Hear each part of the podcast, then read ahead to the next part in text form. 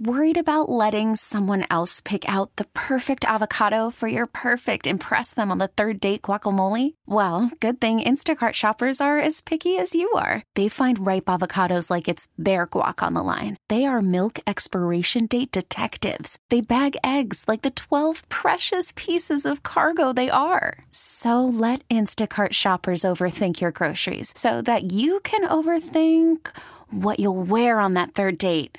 Download the Instacart app to get free delivery on your first three orders while supplies last. Minimum $10 per order, additional term supply. You've seen that phrase circulating through social media. You have the same amount of hours during the day as Beyonce, which means there's no excuse to not be as successful as Beyonce. Now, I get it. She has a whole team helping her and money that we can only dream of. But there is a point to be made. How can you utilize all the hours in a day to be more productive? My answer organization.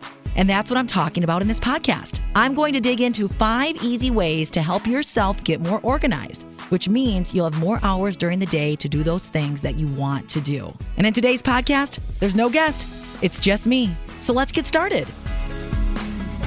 You're listening to the 50 Shades of K podcast with host Elizabeth K, a podcast designed to empower, enlighten, and entertain with perspectives that most women are thinking, but not always saying. This is 50 Shades of K. How do you like that new open? Shout out to my friend Lee McNabb. Thanks so much for recording that for me. Uh, like I mentioned, it's just me today. There's no guest, and I'm by no means an expert, but I do feel like organization is a strength of mine. I mean, the last missing assignment I had was in the second grade. So clearly I know what I'm talking about. All right, all joking aside, what are you doing to get organized? Isn't this something we're all trying to work on? That's what we're working on these days in our house. My stepson has started using an assignment notebook. My husband is getting better at setting calendar reminders. And as the mom and the wife of the house, I'm always trying to get better with organization. And you know that saying, time is money. Well, I truly believe that. And I found that the more organized I've become, the more time I have. And that's priceless. So here are five things that have worked for me. Number one, use an app. Now, just to be clear, I was not paid to endorse this product, but a year ago, a friend of mine told me about a calendar sharing app that her family uses. It's called Fantastical. It's not a free app, but it's worth every penny. And with my stepson going back and forth between his mom's house and our house, we needed a way for all of us to see each other's calendars. And this app has really helped. So whether you use Google Calendar sharing or something else, some apps are here to make our lives easier. And we all live on our phones. So I know that my stepson, especially, is seeing all of the updates. And this app has really helped us when it comes to planning. Number two, make a list. I know when my husband hears this, he's going to laugh because I've been doing this for as long as I can remember. Whether it's a list for packing for a trip or a to do list at work, I'm obsessed with lists. And I write my lists in priority with the most important item at the top and so forth. And when I grocery shop at my neighborhood grocery store, I even write my list out in the order of how I walk through the store. That makes me more efficient and it keeps me from strolling and buying items that I don't need. Number three, if you haven't created folders in your email, do it.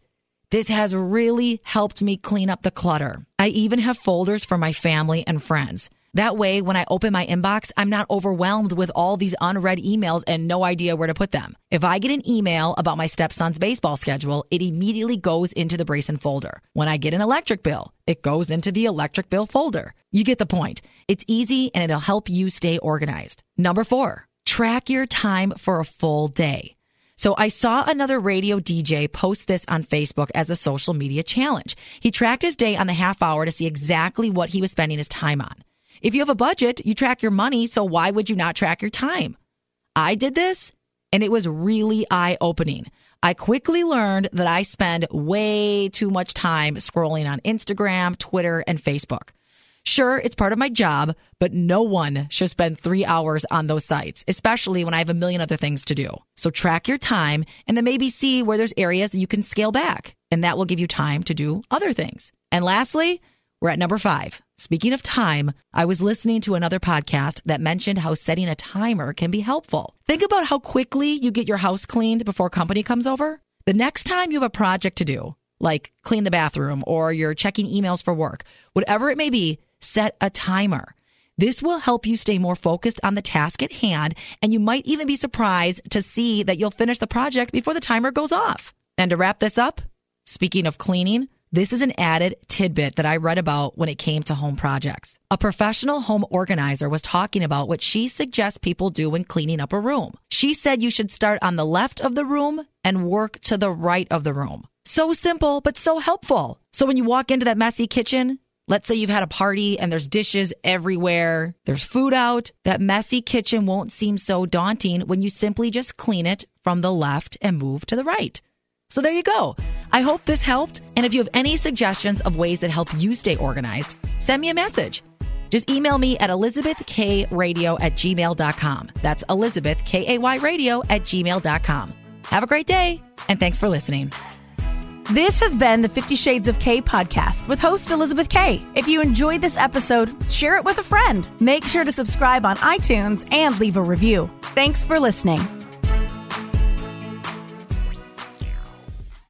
This episode is brought to you by Progressive Insurance. Whether you love true crime or comedy, celebrity interviews or news, you call the shots on what's in your podcast queue. And guess what? Now you can call them on your auto insurance too with the Name Your Price tool from Progressive. It works just the way it sounds. You tell Progressive how much you want to pay for car insurance, and they'll show you coverage options that fit your budget. Get your quote today at progressive.com to join the over 28 million drivers who trust Progressive. Progressive Casualty Insurance Company and Affiliates. Price and coverage match limited by state law.